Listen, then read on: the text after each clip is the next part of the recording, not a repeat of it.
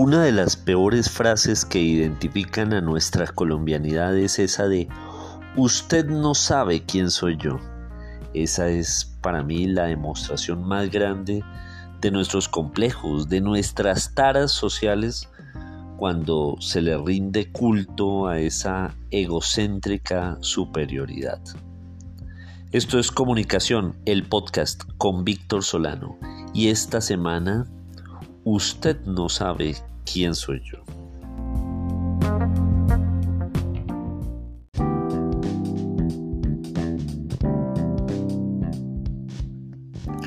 Con esa frase de usted no sabe quién soy yo, todo aquel que quiere imponer su voluntad sobre los otros, persigue intimidar a la contraparte y hacerle valer sus presuntos pergaminos o su linaje azul para hacerle sentir al otro que sus ideas, sus deseos y sus necesidades priman por encima de las de los demás.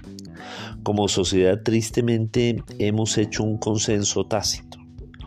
No queremos ponerlo en papel, pero muchos acuden a esa especie de contrato social de la cultura del atajo que tanto daño nos hace es un esperpento de constructo social en el que buscamos sacar provecho de cualquier tipo de ventaja que puede ser heredada de los ancestros o de los contactos que tenemos o del poder adquisitivo, ojo, a veces también del porte de armas que tienen algunos, pero en muchos casos y tristemente también de la suma de todas las anteriores. Como producto de esto, pues muchos gamonales aspiran llegar al poder. Lo peor es que muchos de ellos lo logran. Algunos son alcaldes, gobernadores, senadores, ministros y hasta presidentes. Uno de los últimos casos fue el del senador Alex Flores, que en un video ampliamente viralizado se le vio ebrio y embriagado. Ebrio por el alcohol, y embriagado por el poder. Ese último es el más corrosivo de los estados de embriaguez, porque quienes lo sienten pueden estar en perfecta sobriedad, sin ningún rastro etílico, pero parecería que el poder les seduce, atrapa y gobierna. Si una persona común y corriente, como ustedes, como yo, llega a cometer una falta, la verdad deberíamos ser objeto de desaprobación social.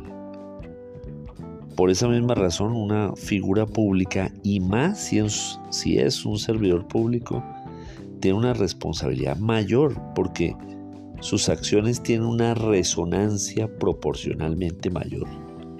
Llegan a más personas, tienen más alcance.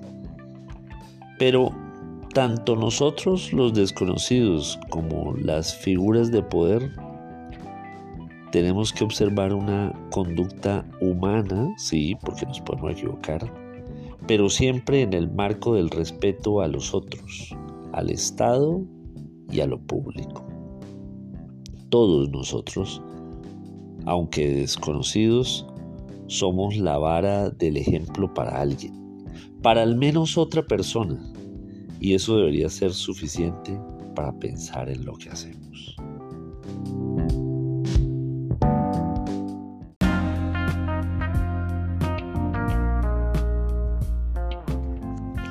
Ojalá algún día entendamos que no pierde el que renuncia a un cargo, sino el que renuncia a la dignidad.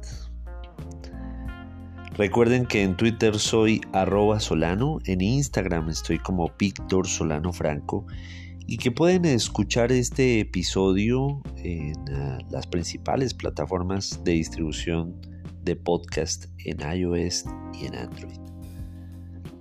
Nos oímos la próxima semana o antes si algo se nos ocurre.